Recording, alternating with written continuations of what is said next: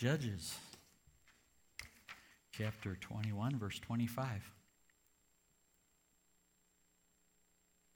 Very last verse, Judges. In those days, there was no king in Israel. Everyone did what was right in his own eyes. Let's pray. Lord, we see this book and all the things that are in it, and sometimes it's, it's hard for us to relate. But God, your truth stands through all of time, through all of eternity. And so we pray this morning that you would open up our eyes to the truths of how this applies to our lives. And Holy Spirit, I ask that you would anoint me to preach this word of yours, and also that you would move forward and convict where conviction needs to come forward, Lord, and, and repentance where repentance needs to happen. Lord, uh, just use this time for your purposes, for your glory, that we would uh, desire to be more and more like you, Lord Jesus, and by your grace and mercy be able to walk in a way that truly honors you. So use this time, God, for your purposes, for your glory. And we pray this in Jesus' name. Amen.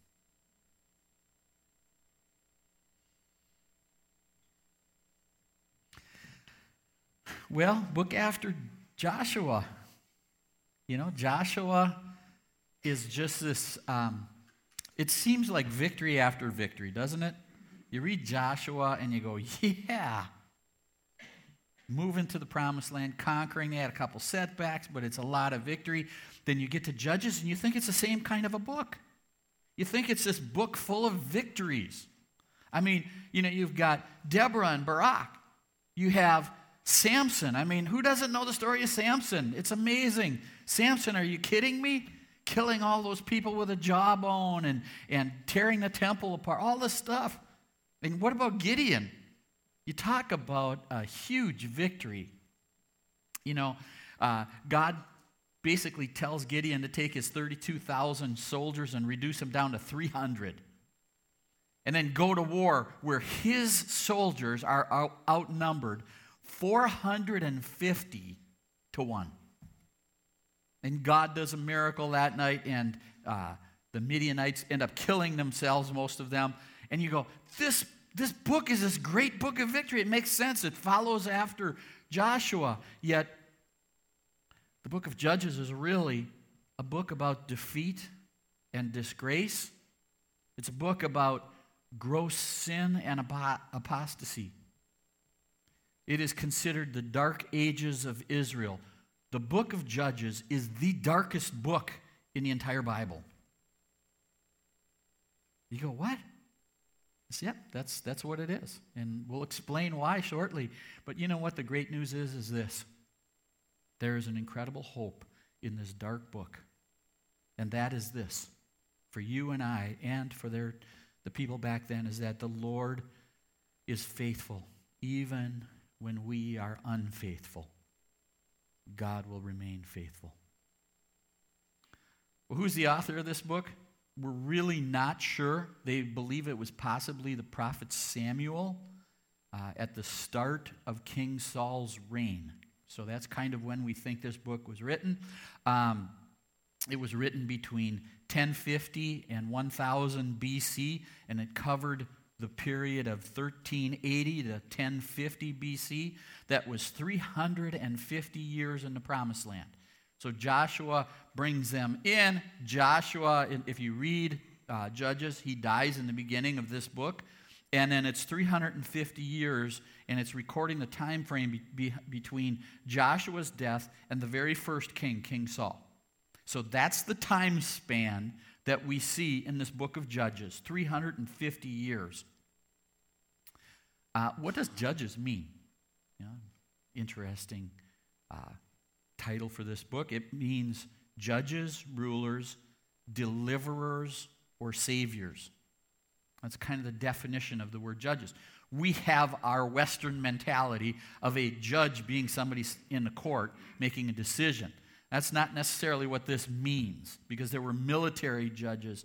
I think six out of the 12 were military judges, and you know, they were primarily uh, captains in the army of God.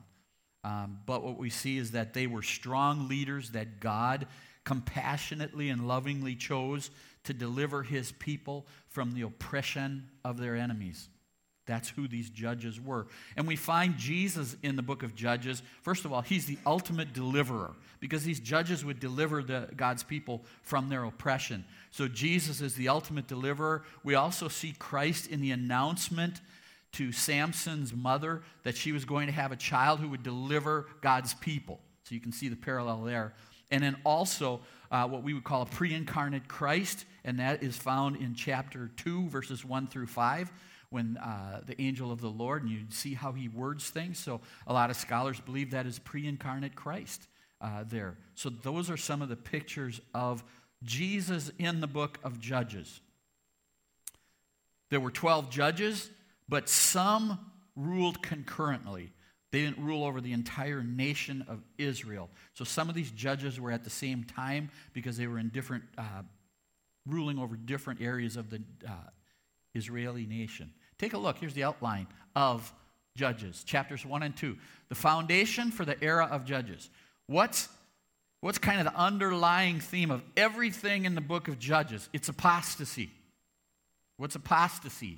This is the definition act of rebelling against, forsaking, abandoning, or falling away from what one has believed. That's the foundation of Judges. And it's described in the first two chapters.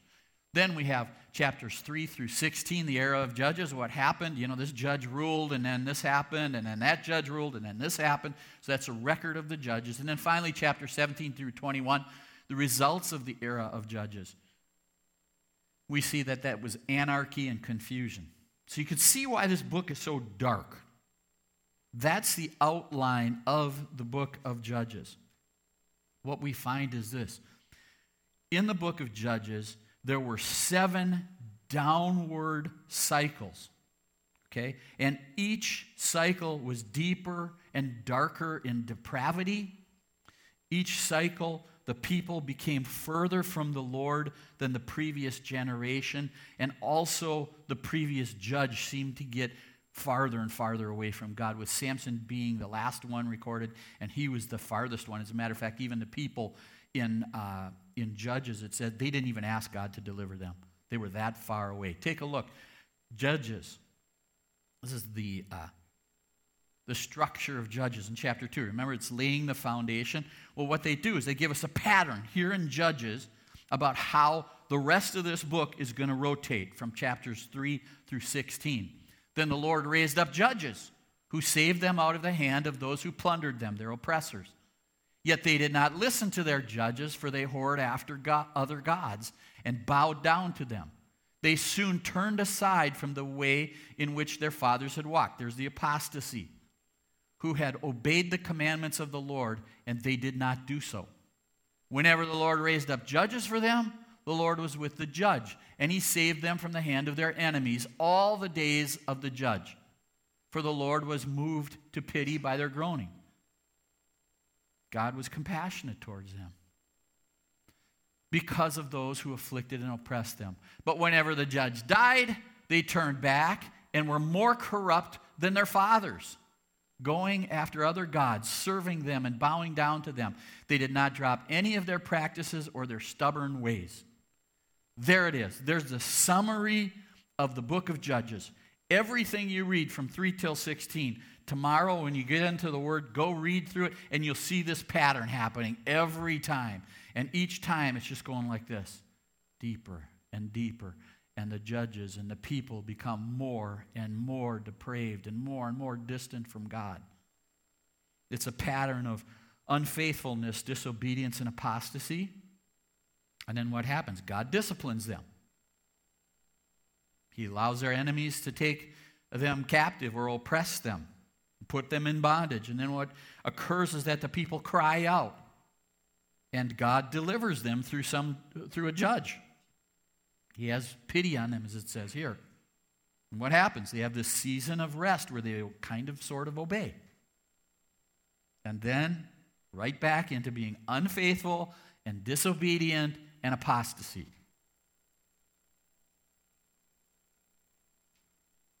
They were sorry, but they really weren't repentant. Because repentance means that we turn from our sin toward God. Now we say, this is a book written long ago. Can't you relate to this? You know, you struggle in an area of sin and, you know, you're, you're just battling that and, you know, you repent and you walk for a while and then you struggle again. You know what's amazing to me in this book? Is that God knows the future.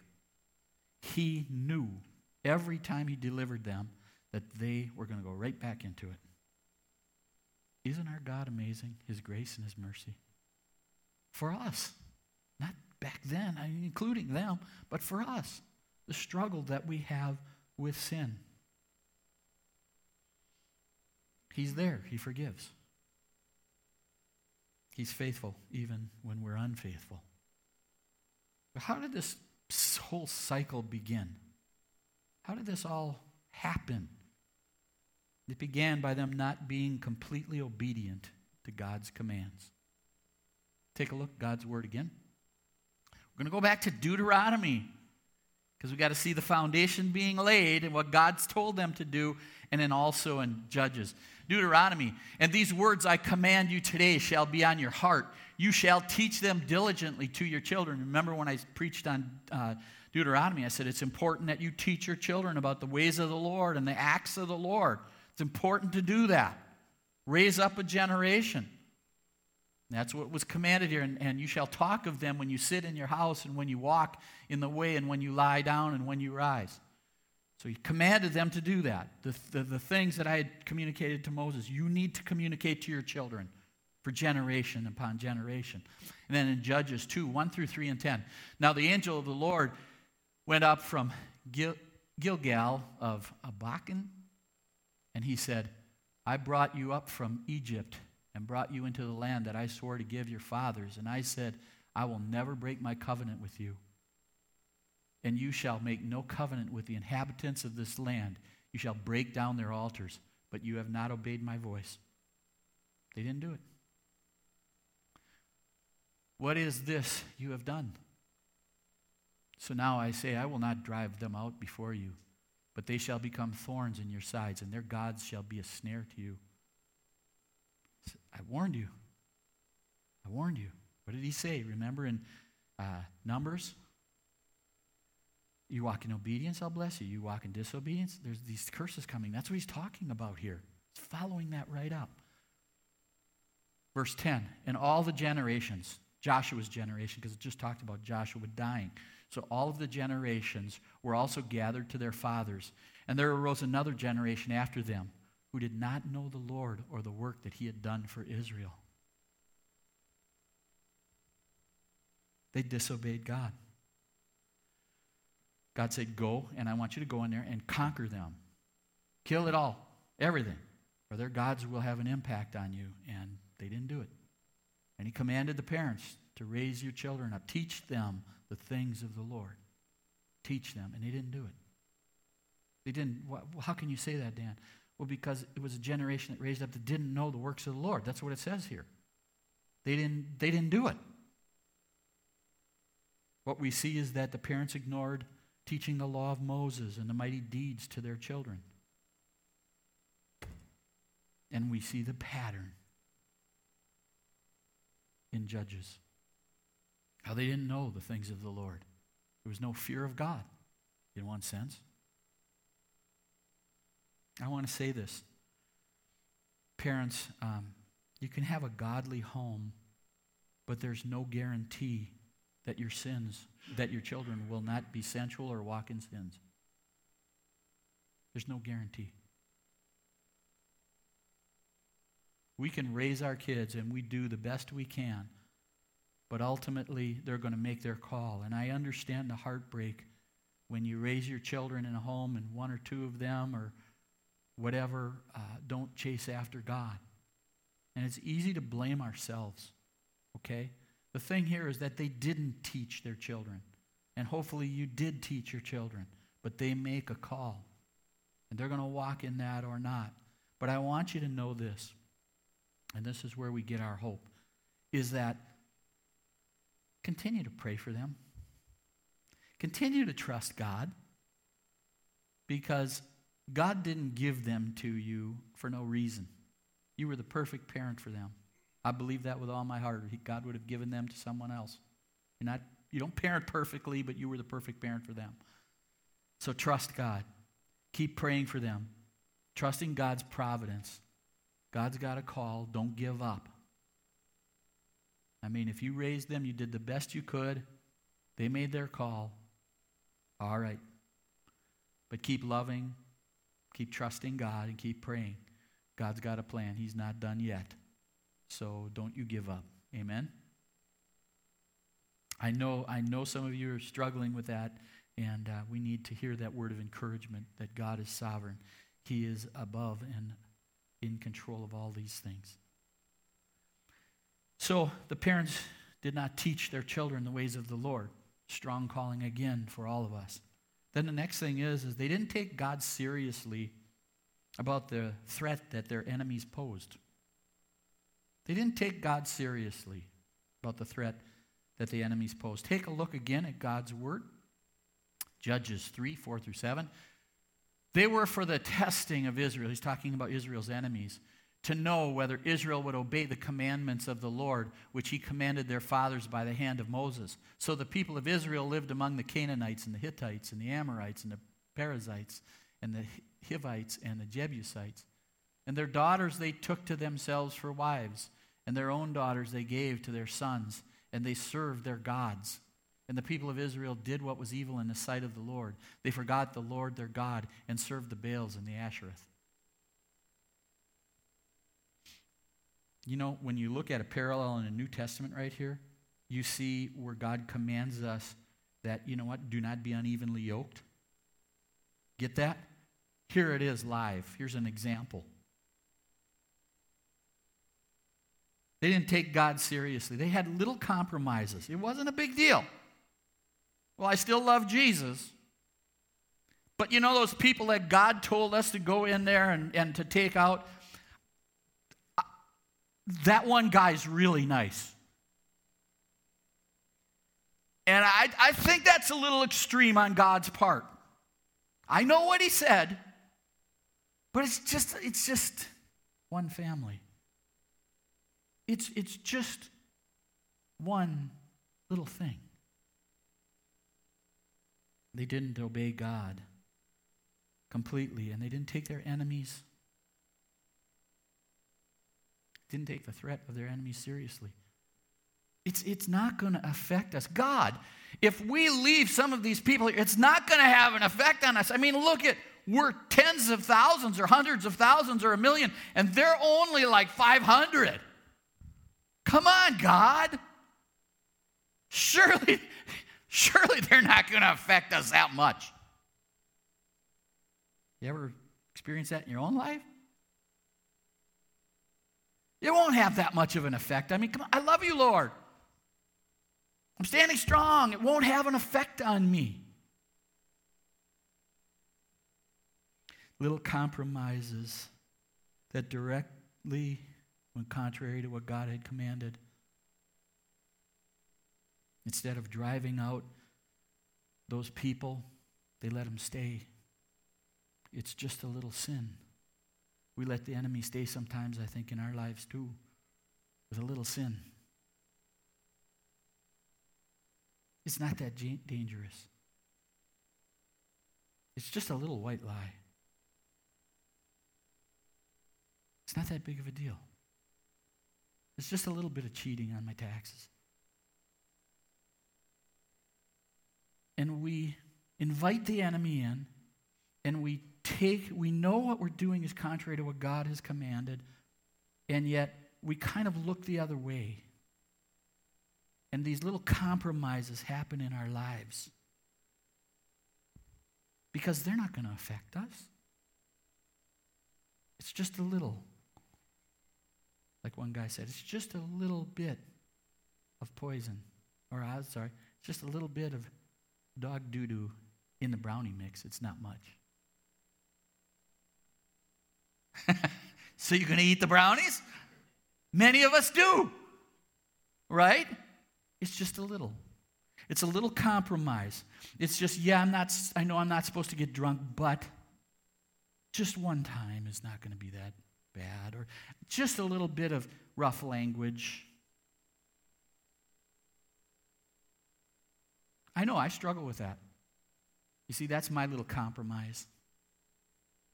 I get angry, and as I like to say, I use sentence enhancers.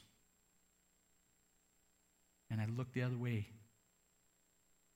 Sometimes I think it's just because I want to feel like I fit in, or, or that um, because I kind of hang around with a rougher crowd sometimes. And, you know, I, I make those little compromises in my life. And then I find how it carries over at other times, and I go, oh my goodness, Lord.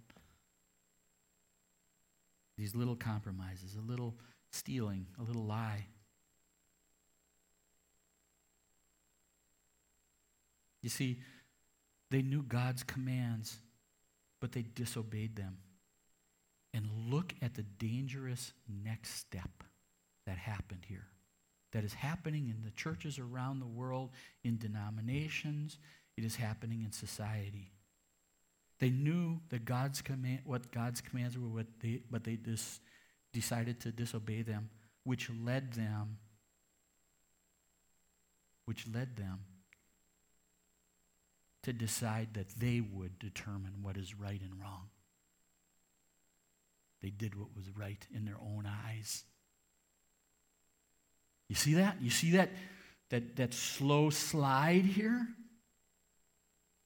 They were going to determine what is right and wrong. Take a look. Numbers 15, 39 through 40.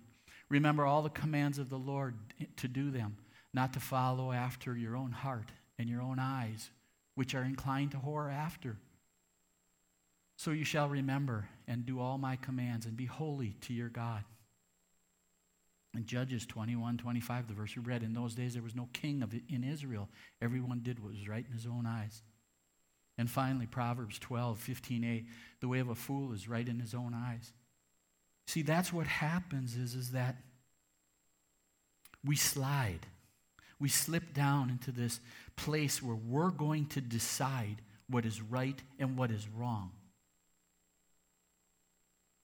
And so we've, we've now come to the place where we've said, okay, uh, God, I know that this is what God commanded, but I'm just going to look the other way. I know this is wrong, but it's a small sin. It's a little bit. It's not much. It's not going to have that big of an effect on my life. Isn't that the way we start with drug addiction? I mean, that's the way it happened in my life.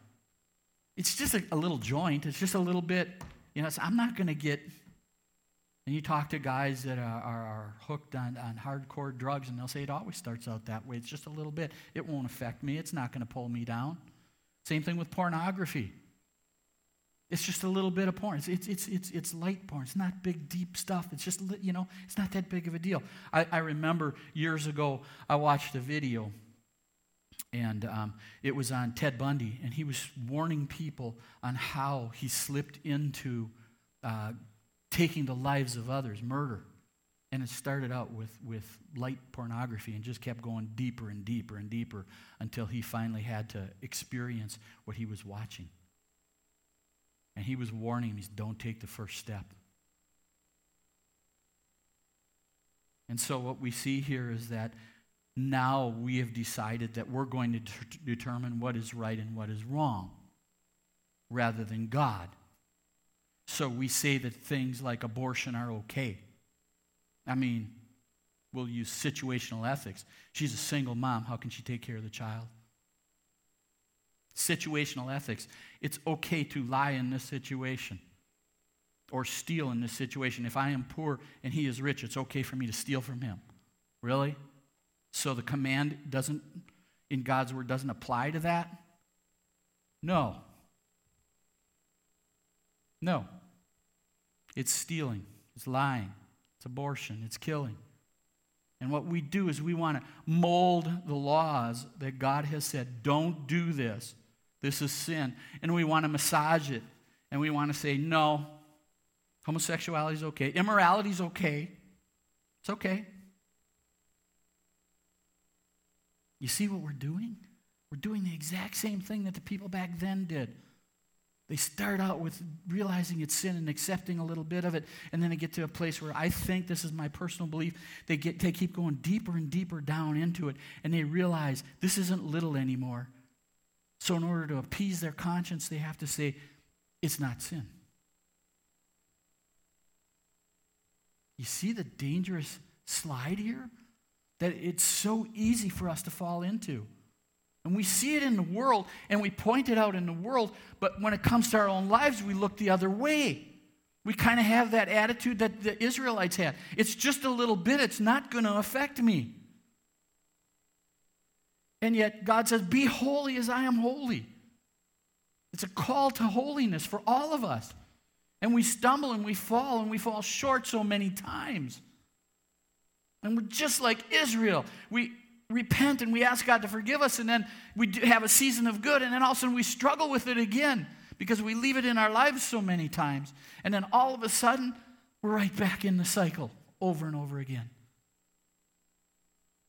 And God's got a better way for us.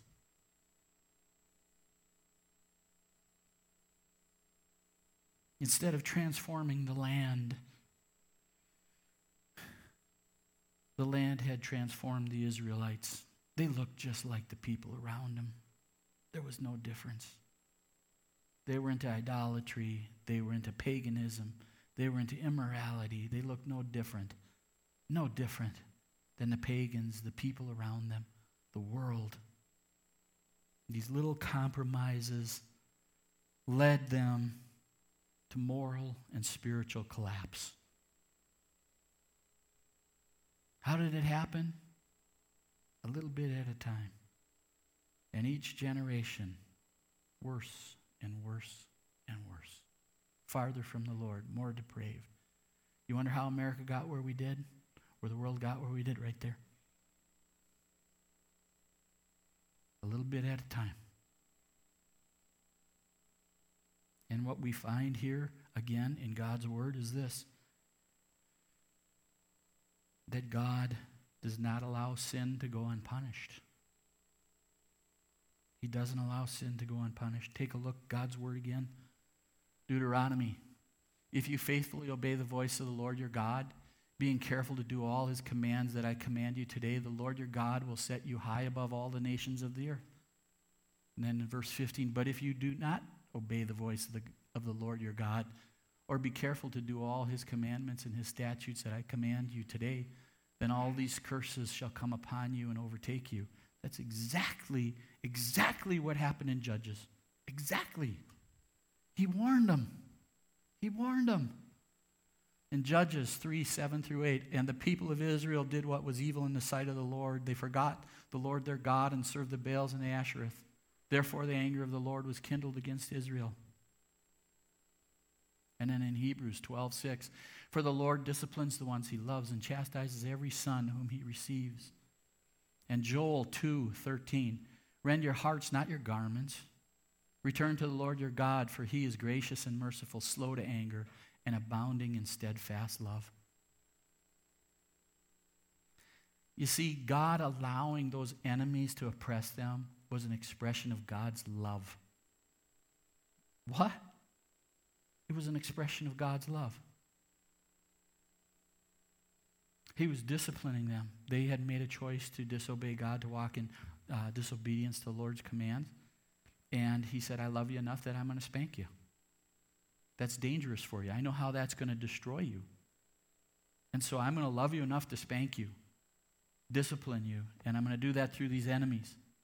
That you would return to me, that you would repent, and that you would return to me. That's what God was doing the whole time. It was an extension of his love and his grace and his mercy. He kept loving them in spite of their sin. He kept remaining faithful to them even when they were unfaithful. He made a promise that he was going to keep. He's made a promise to you and I that he is going to keep. But he loves us enough that if we're going to rebelliously walk in sin against him, that he's going to discipline us. And it's not going to be pleasurable, as it says in the Word of God. Eh, At the time of discipline, it's, it's not fun. But God has a purpose. He loves us enough to want to call us to back to Him. And so He'll let us reap what we've sown. You want this? I'll let you have it. But you see how desperate it is? See where you, you, you sit? Do you really want this? He lovingly disciplined them that they might return to him. And I love what my I, I, usually give my sermon to Lisa the night before. And she, she put it this way. She said, We taught our kids this. And I thought, that I gotta say that. Well, you can either do it the easy way or the hard way. Right? Easy way or hard way. Uh, old Fram commercials, you can pay me now or pay me later. Right? All you old school people. But the easy way, the hard way. God says the easy way. That doesn't mean you won't have suffering in difficult times. Okay? Uh, don't get me wrong. Nor is this talking about God casting us aside if we disobey one little disobey and God's judgment's coming down because that's God's grace and mercy.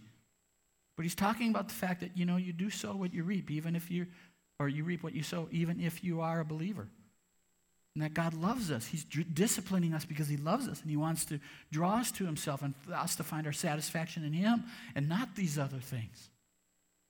So He disciplines those He loves. And you know what? Here is such good news for us today. So far, you go, boy, not only is this book dark, your message is really dark, Dan. okay? It's hard when we're confronted with our sin, isn't it? It's, it's difficult. I had to do this a whole week.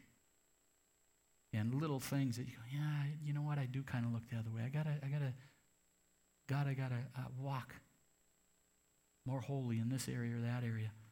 But the hope is this, and this is where the joy comes in through this message, and the glory of the gospel shines through to every one of us in this room, is this as you read in Judges, you see this that God always responds to the least bit of repentance. That's the glory. You read through Judges, and these people are going, and as soon as they cry out to God, boom, he responds. And he forgives them. And he sends a judge and he delivers them. What a God! Because he knew that they were going to just do it right again. They were going to go right back to it. And he knew, yet he still extended his love to them. And we see how the kindness of the Lord leads us to repentance. There you go. New Testament verse right here in chapters 3 through 16 in Judges. The kindness of the Lord leads us to repentance. God is quick to respond at the least little bit of repentance. He is waiting with open arms for you. And I know what the enemy likes to whisper in your ear because he whispers it in mine. How many times do you have to ask God to forgive you? He's not going to forgive you. I mean, you really don't. You're not really repentant. You keep struggling in this area. And that's where God's grace comes in and his mercy. That's the amazing thing of the gospel. It's not about our performance. It's about God's grace and mercy and what Christ has done for us and what he is doing in us. So repent. If there was something that the Lord laid on your heart during this message, repent of it. And God is quick to forgive. You still may reap what you have sown, but many times God's grace is just, uh, it's even amazing how that doesn't occur as much as we would think it would. Brothers and sisters, by God's grace, do not conform to the world, but be transformed by the Holy Spirit within you. I'm pounding you with a lot of verses today, but that's okay. Here's another section. Romans 12, 2. Do not be conformed to this world, but be transformed by the renewal of your mind, that by testing you may discern what the will of God is, what is good and acceptable and perfect. 1 Peter 1, 15 through 16. He who called you is holy. You also be holy in all your conduct, since it is written, You shall be holy, for I am holy. And finally, James 4 and verse 4 and 7. You adulterous people, do you not know that friendship with the world is enmity with God? Therefore, whoever wishes to be a friend of the world makes himself an enemy of God.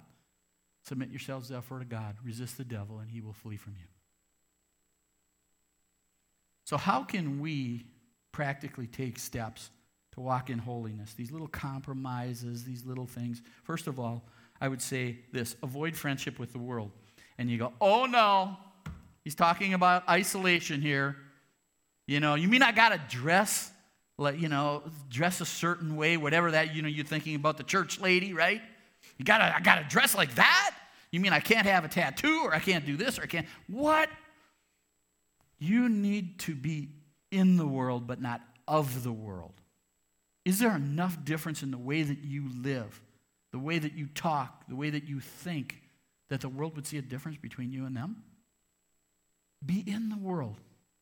I hang out with rough guys. I wear, you know, pretty dirty clothes and stuff if you've ever seen. Me. And you wouldn't know. You know, Lisa always jokes. She says, you know, don't wear that. Somebody's going to walk up and give you money. They're going to think you're homeless or something. Seriously, she says that.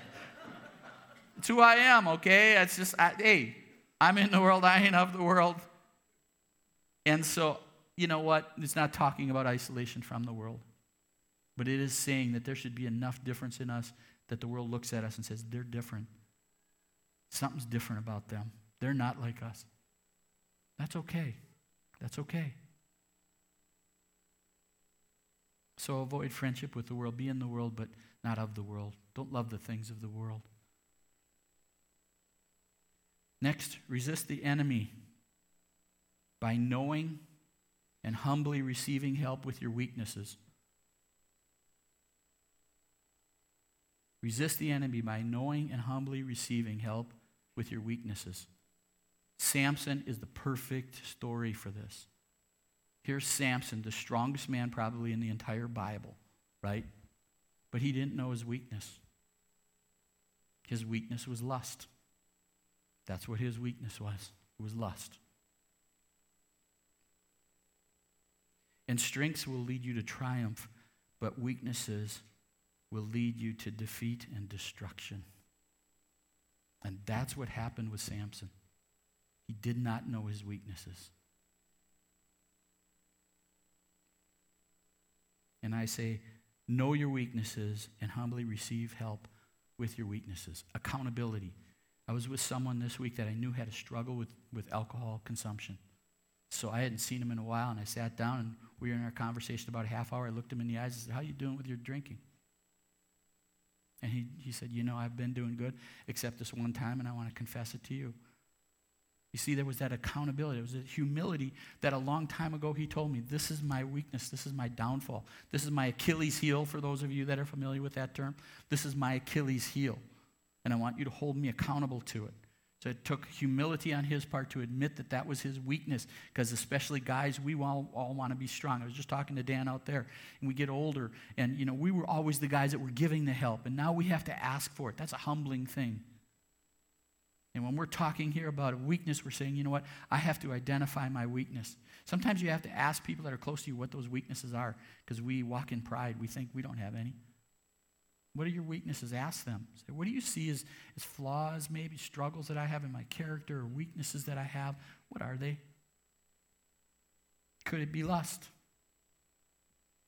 Not just for uh, a sexual type of lust, but what about financial lust? Greed. How about this? Discontent. Is that your weakness? No matter what happens, you're never happy with whatever it is. And that's just something people see in you. What about worry? You're always worried about everything, constantly worrying, constantly worrying. Or anger. Another one is bitterness. You just can't forgive people. Everybody else sees it and you don't. I think I can struggle with that at times. You see, let's ask God to work in our hearts God, show us our weaknesses because they'll destroy us, they'll defeat us. What are they? We all, what kind of society today, know what you're strong at, know all this, and we focus on that and we forget, man, that's all good and fine, but your weaknesses destroy you. Brothers and sisters, in conclusion, I would say this Judges is a testament of God's love and patience and omnipotence. That's what Judges is. People that fail over and over again, yet God's grace and mercy are new every morning. They repent, the slightest bit of repentance, and God steps in. And he, as he said in the very beginning of Judges, I made a promise to you, a covenant to you, and I will keep it. He does says the same thing to every one of us. I will keep that covenant. I get it because the Lord is faithful even when we're unfaithful. That's about grace and mercy. That's our God. Take a look at these final verses. 2 Timothy 2:13 If we are faithless he remains faithful for he cannot deny himself. It's all about God. 1 Thessalonians 5:24 He who calls you is faithful. He will surely do it. 1 John 1 9 through 10. If we confess our sins, he is faithful and just to forgive us our sins and to cleanse us from all unrighteousness. And finally, 1 Corinthians 1 8 through 9. Who? God will sustain you to the end, guiltless in the day of our Lord Jesus Christ. God is faithful. Aren't you glad we have a faithful God? Aren't you glad He's called us and He will complete that which He began? That's our Savior. And when you sin, remember that God is quick to forgive and He is still sovereign. Even in spite of your sin, He will accomplish all His purposes in and through your life. And we see it over and over again in Judges. Amen? Let's pray. Lord, we come to you today, Lord, with just grateful hearts that Sometimes when hard things need to be said, you say them, but you say them in so loving and kind ways, knowing that your hand is extended, that your arms are wide open, that there is forgiveness in the cross. Lord, if there's ways that we are compromising in small things, would you show us that? Would you grant us the grace and the strength to walk in holiness? God, would you do this work so that your name would be glorified and that we would be different than the world around us and the world would notice and that you, your name might be glorified through it. So, God, do a work in us and do it for your glory. And I pray this in Jesus' name. Amen.